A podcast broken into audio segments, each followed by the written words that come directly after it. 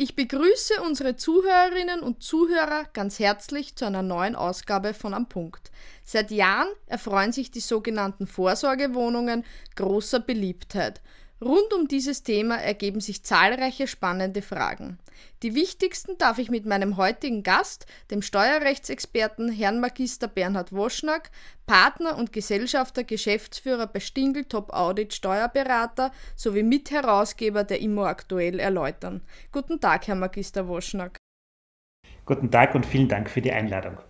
Können Sie uns zu Beginn das Konzept einer Vorsorgewohnung erklären? Sehr gerne. Die Vorsorgewohnung ist grundsätzlich kein gesetzlich definierter äh, Begriff, sondern vielmehr handelt es sich hier um einen Ausdruck aus der Praxis. Was ist eine Vorsorgewohnung in der Praxis? Es handelt sich um in der Regel neu errichtete Eigentumswohnungen, die dann durch den Käufer in der Regel langfristig vermietet werden.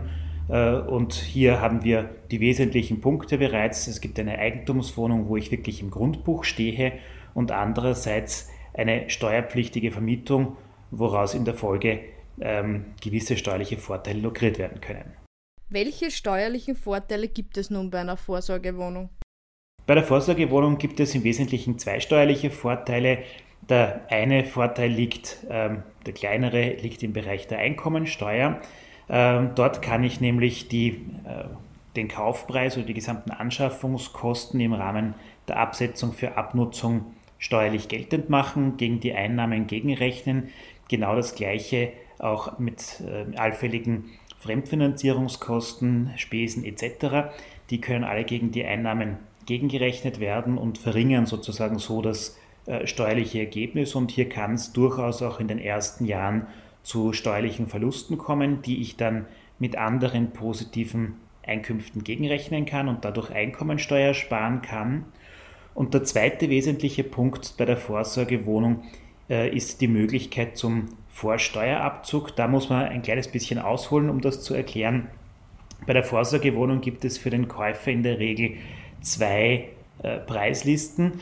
Es ist nämlich so, dass der Verkäufer einer Eigentumswohnung sich aussuchen kann, ob er die Wohnung mit Verrechnung von Umsatzsteuer oder ohne Umsatzsteuer an den Käufer veräußert. Ähm, wenn die Wohnung mit Verrechnung von Umsatzsteuer verkauft wird, dann hat der Verkäufer den Vorteil, dass er sämtliche Vorsteuern aus den Baukosten vom Finanzamt rückfordern kann. Dadurch entsteht ein, ein wirtschaftlicher Vorteil.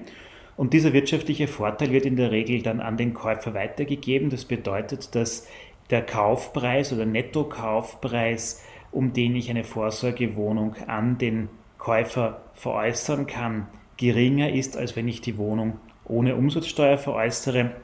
Das lässt sich ganz leicht dadurch erklären, als Bauträger, der eine Vorsorgewohnung entwickelt, habe ich Baukosten. Hier werden Rechnungen an mich gelegt von diversen Professionisten.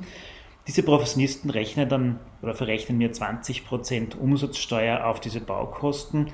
Und wenn ich die Vorsorgewohnung an den Käufer mit Umsatzsteuer verkauft, dann kann ich mir diese Vorsteuern vom Finanzamt zurückholen und deswegen auch den Kaufpreis geringer festsetzen. Und so kommt es dann für den Käufer der Vorsorgewohnung in der Regel zu zwei Preislisten. Die eine Preisliste praktisch, äh, die ohne Verrechnung von Umsatzsteuer erfolgt, wo dann auch sämtliche Kosten des Verkäufers brutto enthalten sind und deswegen der Preis etwas höher ist. Oder die zweite Preisliste, wo äh, der Verkaufspreis mit Umsatzsteuer belastet wird und deswegen der Verkäufer nur seine Nettokosten gegenrechnen muss und deswegen in der Regel der Nettopreis auch etwas geringer ist. In der Praxis stellt sich oft die Frage, ob die Vermietung an Kinder oder nahe Angehörige sinnvoll ist. Hierbei kommt es des Öfteren zur Vermietung zu ortsunüblichen Konditionen. Habe ich nun etwas zu befürchten, wenn ich zu ortsunüblichen Konditionen wie beispielsweise zu geringerer oder keiner Miete vermiete oder über längere Zeiten Mietausfälle durch säumige Mieter habe oder die Miete dann im Endeffekt zur Gänze uneinbringlich ist? Ja, das sind gleich eine Menge Fragen. Ähm, ich werde ausholen. Der Themenpunkt, den Sie ja ansprechen, wird aus steuerrechtlicher Sicht äh, unter dem Begriff Liebhaberei zusammengefasst. Da geht es darum, dass ähm, Verluste aus der Vermietung einer Eigentumswohnung, aus welchem äh, Grund auch immer die äh, herrühren möchten, nur dann anerkannt werden, wenn ich als Vermieter, also der Käufer, der vermietet, in einem überschaubaren Zeitraum von 20 Jahren ab der erstmaligen Vermietung oder maximal 23 Jahren ab der Anschaffung der Immobilie auch einen Gesamtüberschuss erzielen kann. In der Praxis ist es nämlich oft so, dass die Eigentumswohnung erworben wird und äh, dass zu dem Zeitpunkt des Erwerbes noch der Bau des gesamten Gebäudes in Gang ist. Das heißt, hier diese Bauzeit, die darf auf die 20 Jahre nochmal draufgeschlagen werden. Aber nach in etwa 20 Jahren muss ich dem Finanzamt einen Gesamtüberschuss äh, nachweisen können. Das bedeutet, ich muss in diesem Zeitraum mehr steuerliche Gewinne ausweisen als Verluste. Wenn mir das nicht gelingt, dann werden diese steuerlichen Verluste oder dieser Verlustüberhang in Summe ähm, nicht anerkannt. Das bedeutet, ich kann diese Verluste nicht mit anderen positiven Einkünften ausgleichen und kann mir deswegen keine Einkommensteuer sparen. Das ist die eine Seite der Medaille. Und die andere Seite der Medaille ist auch, äh, der Vorsteuerabzug fällt zeitgleich mit der Verlustanerkennung. Das bedeutet, wenn ich in die Liebhaberei hineinrutsche und meine Verluste nicht anerkannt werden, dann wird auch mein Vorsteuerabzug vom Finanzamt nicht anerkannt. Und das kann unter Umständen noch deutlich unangenehmer sein als der mangelnde Verlustausgleich, wenn man sich nur vorstellt, dass eine Wohnung möglicherweise 300.000 Euro kosten kann netto und darauf dann noch 20% Umsatzsteuer entrichtet wurden, 60.000 Euro in dem Beispiel, die dann vom Finanzamt zurückgefordert wurden oder damit gerechnet wurde, dass man sie zurückfordern kann. Und wenn ich es dann nicht schaffe, in 20 Jahren einen Gesamtüberschuss darzulegen, dann darf ich mir diese 60.000 Euro nicht vom Finanzamt zurückholen oder muss im schlimmsten Fall auch wieder an das Finanzamt zurückbezahlen. Das ist mal das allgemeine Thema der Liebhaberei. Äh, diese Problematik stellt sich eben in, in, in vielen Ausformungen. Zu den anderen Teilen der Frage, wie schaut es aus, wenn jetzt Eigennutzungen beispielsweise äh, erfolgen oder wenn es äh, zu längeren Mietausfällen gibt. Das Finanzamt gibt mir hier die Möglichkeit, ähm, dem in, im Rahmen einer Prognoserechnung nachzuweisen, dass ich einen Gesamtüberschuss in 20 Jahren erzielen kann. Diese Prognoserechnung hat den Vorteil, dass ich von Beginn an mit dem Finanzamt eine Klarstellung erreichen kann, werden meine künftigen Verluste anerkannt, habe ich einen Vorsteuerabzug oder nicht. Das heißt, diese Prognoserechnung ist schon sehr zeitnah beim Erwerb vorzulegen und dann wird klar festgehalten, ob Verluste abzugsfähig sind, ob ein Vorsteuerabzug ähm, besteht. Im Rahmen dieser Prognoserechnung muss ich dann auch ähm, kalkulatorische Leerstehungsaufwendungen ansetzen das sind in der Regel drei bis fünf Prozent der Mieteinnahmen. Ähm, dadurch, dass niemand in die Zukunft sehen kann, sollte mit diesen kalkulatorischen Leerstehungsaufwendungen dann auch künftigen tatsächlichen Leerstehungen Rechnung getragen sein. Natürlich können Leerstehungen nicht jedes Jahr äh, richtig berechnet werden und manchmal wird es halt einmal einige Monate zu einem Leerstand kommen, in anderen Jahren nicht und dieses, dieses kalkulatorische Risiko wird hier eingepreist. Der letzte Teil Ihrer Frage, nämlich die Eigennutzung äh, von Immobilien oder die Vermietung an nahe Angehörige vielmehr, ähm, ist ein, ein, ein laufendes steuerliches Problem. Hiervon ist generell abzuraten. Das Finanzamt sieht die Vermietung an nahe Angehörige äußerst kritisch, ähm, weil hier in der Regel dann unterstellt wird, dass man einfach nur Steuern sparen möchte, weil sonst könnte man ja die Wohnung auch ganz normal kaufen, privat nutzen und nahen Angehörigen einfach unentgeltlich zur Verfügung stellen. Wenn hier dennoch eine Vermietung angedacht ist, dann wird diese ausschließlich dann anerkannt, wenn sie in sämtlichen Punkten absolut fremdüblich ist. Diese Punkte sind sowohl im Mietvertrag enthalten, dass halt eine fremdübliche Miete vorliegen muss, dass selbstverständlich eine Kaution bezahlt werden muss und dass auch sämtliche andere Bedingungen im Mietvertrag fremdüblich sind, also nicht nur rein dem Gesetz entsprechend, sondern auch der laufenden Praxis. Und diese Fremdüblichkeit muss in der Folge auch eingehalten werden bei der laufenden Vermietung. Das heißt, es muss auch zu einer tatsächlichen Bezahlung des Mietzinses kommen. Sollte der Mietzins aus irgendeinem Grund nicht bezahlt werden, Nehmen wir an, eine Vermietung an Kinder, der Sohn oder die Tochter kann sich die Miete gerade nicht mehr leisten. Und dann wird äh, von einer äh, Mietzins- und Räumungsklage Abstand genommen, weil das in der Familie äh, nicht gewünscht ist, dann ist spätestens ab dem Zeitpunkt, wo man eben aus familiären Gründen anders handelt, als man gegenüber einem fremden Dritten handeln würde, äh, keine Fremdüblichkeit mehr gegeben. Und ab diesem Zeitpunkt dann wird das Finanzamt einhaken und dann Verluste und Vorsteuerabzug absprechen. Sie haben schon angesprochen, die Eigennutzung. Wenn ich jetzt eine Vorsorgewohnung bereits kurz nach der Anschaffung äh, selbst nutzen möchte, steht dem prinzipiell soweit nichts im Wege, sofern ich darlegen kann, dass ich vorhabe, die restlichen 15 Jahre dann zu einem hohen Preis zu vermieten, sodass ich dann insgesamt wieder höhere Gewinne als Verluste erwirtschafte. Ist das so korrekt? Zum Teil ja, also die, die Eigennutzung von Immobilien ist natürlich grundsätzlich immer möglich. Hier ist aber zu differenzieren, dass natürlich im Rahmen der Eigennutzung einer Immobilie äh, keine Möglichkeit gegeben ist, Werbungskosten abzusetzen, also Ausgaben im weitesten Sinne und dass dann auch kein Vorsteuerabzug zusteht. Und hier muss man sich jetzt anschauen, wie zu Beginn äh, vorgegangen wurde. Das heißt, wenn die Immobilie angeschafft wurde und ein Vorsteuerabzug vom Finanzamt geltend gemacht wurde und Vorsteuern rückbezahlt wurden, dann sind die Vorsteuern, wenn eine Eigennutzung stattfindet, anteilig an das Finanzamt wieder zurückzubezahlen. Hier gibt es einen 20-jährigen ähm, Beobachtungszeitraum. Wir haben vorher das Beispiel gehabt mit der Wohnung, die 300.000 Euro kostet und 60.000 Euro Vorsteuer geltend gemacht werden. Wenn ich diese 60.000 Euro jetzt über einen Zeitraum von 20 Jahren beobachten muss, bedeutet das, dass jedes Jahr äh, ein Vorsteuerabzug sozusagen von 3000 Euro gesichert zusteht. Und sollte ich jetzt nach beispielsweise Ablauf von fünf Jahren beschließen, die Wohnung endgültig selbst zu benutzen, dann würde praktisch für diese fünf Jahre von den 20 Jahren, die vermietet wurde, der Vorsteuerabzug endgültig zustehen. Und für die restlichen 15 Jahre, wo ich eine Eigennutzung vorhabe, da würde dann der Vorsteuerabzug nicht zustehen und müsste ich den dann im, im Rahmen einer äh, Vorsteuerberichtigung an das Finanzamt zurückbezahlen. Das wären dann praktisch 3000 Euro mal 15 Jahre, sind 45.000 Euro, die ans Finanzamt zurückzubezahlen sind. Ähm, das, gesagt, das Gesagte sozusagen stimmt äh, dann jedenfalls, wenn es mir auch gelungen ist, in diesen ersten fünf Jahren schon einen Gesamtüberschuss zu erzielen. Sollte mir das zu diesem Zeitpunkt noch nicht gelungen sein, weil ich äh, aus einkommensteuerrechtlicher Sicht bislang mehr Verluste als Gewinne gehabt habe, dann laufe ich Risiko, dass das Finanzamt überhaupt sagt, es liegt Liebhaberei vor, wenn die Eigennutzung im sechsten Jahr von Anfang an geplant war und in den ersten fünf Jahren kein Gesamtüberschuss gegeben ist.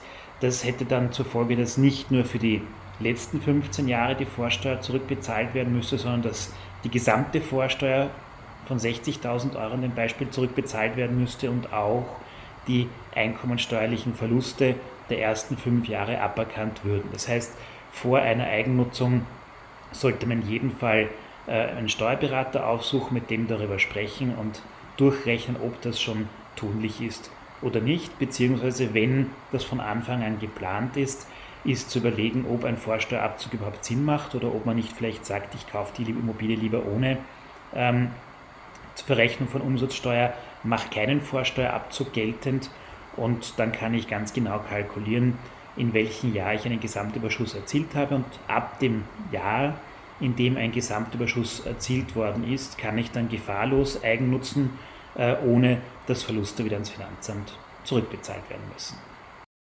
Oft werden auch einige Vorsorgewohnungen in einen sogenannten Mietenpool zusammengeschlossen. Was hat es hiermit auf sich? Der Mietenpool ähm, ist ein Instrument zur Risikostreuung. Gedanke ist oft der, dass zahlreiche Käufer von Vorsorgewohnungen diese fremdfinanzieren.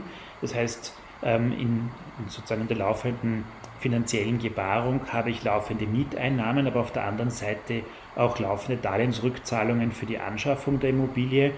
Und hier können, kann es natürlich zu wirtschaftlichen Problemen kommen, wenn jetzt ein, ein längerer Leerstand eintreten sollte ähm, und dadurch praktisch keine Einnahmen zur Verfügung stehen, um die laufenden Darlehensraten bei der Bank zu bedienen.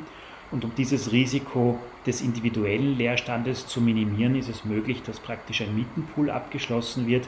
Das bedeutet, dass das Leerstandsrisiko ähm, sowie auch die, der Zufluss von Einnahmen einfach auf mehrere Wohnungen verteilt werden und damit de facto das punktuelle Leerstandsrisiko zu einem kalkulatorischen Risiko wird, weil je mehr Wohnungen in dem Pool drinnen sind, desto, ähm, desto, desto geringer ist das Risiko eines, eines größeren Ausfalls.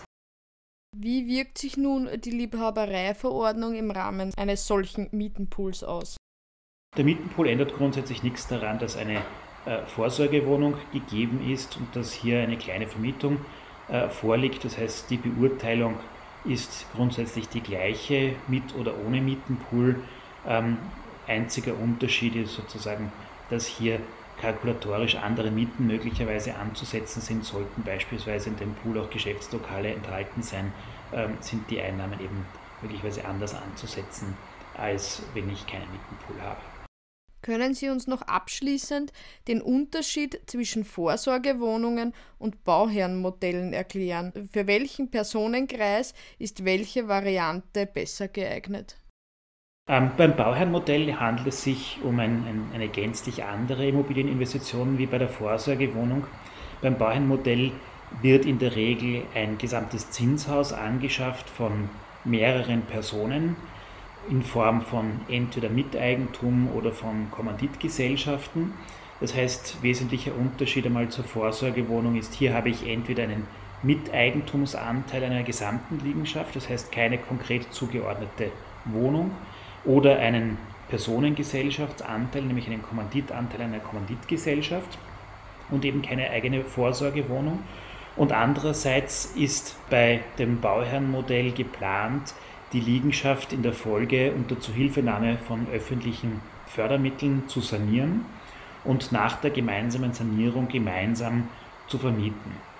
Das hat gewisse steuerliche Vorteile, die über die Vorsorgewohnung hinausgehen, weil bei der Vorsorgewohnung kaufe ich ja eine, eine fertige Eigentumswohnung, wo praktisch der gesamte Kaufpreis über die Absetzung, also die laufende Abschreibung über die Nutzungsdauer der Immobilie von in der Regel 67 Jahren steuerlich geltend gemacht werden kann.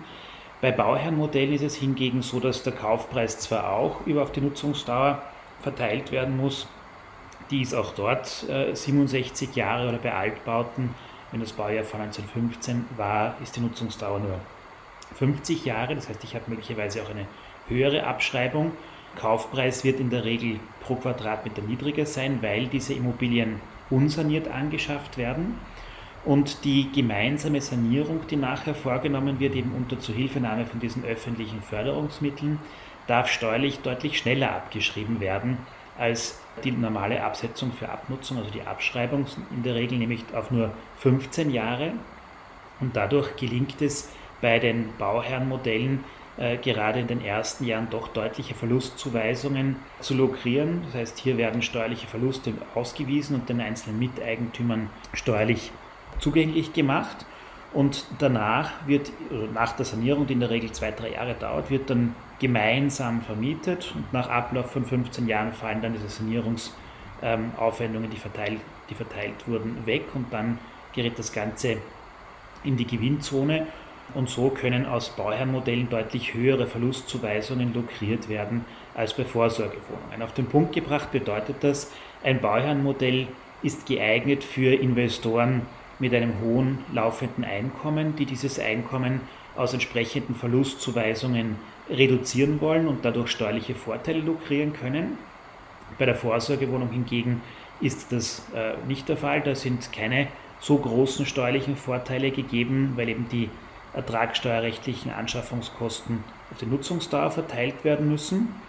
Auf der anderen Seite, also so gesehen, ist, hat das Bauherrmodell mehr steuerliche Vorteile als die Vorsorgewohnung. Auf der anderen Seite äh, muss man aber auch dazu sagen, dass der Nachteil bei den Bauherrenmodellen ist, dass sie einen relativ langzeitigen Veranlagungshorizont erfordern, weil wir hier in Form von Miteigentum äh, sind und eine, eine Parifizierung äh, zu steuerlichen Problemen führen würde. Das heißt, man muss hier in der Regel 25 bis 28 Jahre gemeinsam veranlagen, bevor später dann Wohnungseigentum begründet werden kann.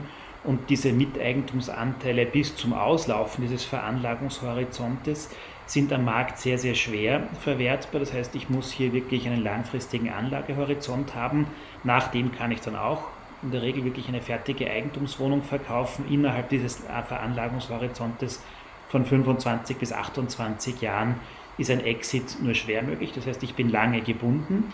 Und hier ist wieder der Vorteil der Vorsorgewohnung, denn eine einzelne Eigentumswohnung in, in Form von Wohnungseigentum sauber im Grundbuch eingetragen ist relativ leicht marktgängig. Das heißt, hier kann ich auch nach einem kürzeren Veranlagungshorizont jederzeit nach Erreichen eines Gesamtüberschusses, damit ich kein Problem mit der Liebhaberei habe, ähm, kann ich hier einen Exit planen und wesentlich leichter verkaufen als beim Bauherrnmodell. Deswegen ist das Bauherrnmodell für äh, Verlustzuweisungen mit langfristigem Anlagehorizont gedacht und die Vorsorgewohnung eher für das individuelle Investment mit nicht so großen Verlustzuweisungen, aber doch einer höheren Flexibilität und der Möglichkeit, jederzeit aussteigen zu können. Hiermit bedanke ich mich ganz herzlich bei Herrn Magister Woschnack für die ausführliche Information rund um das Thema Vorsorgewohnung. Vielen Dank. Vielen herzlichen Dank auch von meiner Seite. Damit verabschieden wir uns auch von unseren Zuhörerinnen und Zuhörern. Bis zum nächsten Mal bei Am Punkt.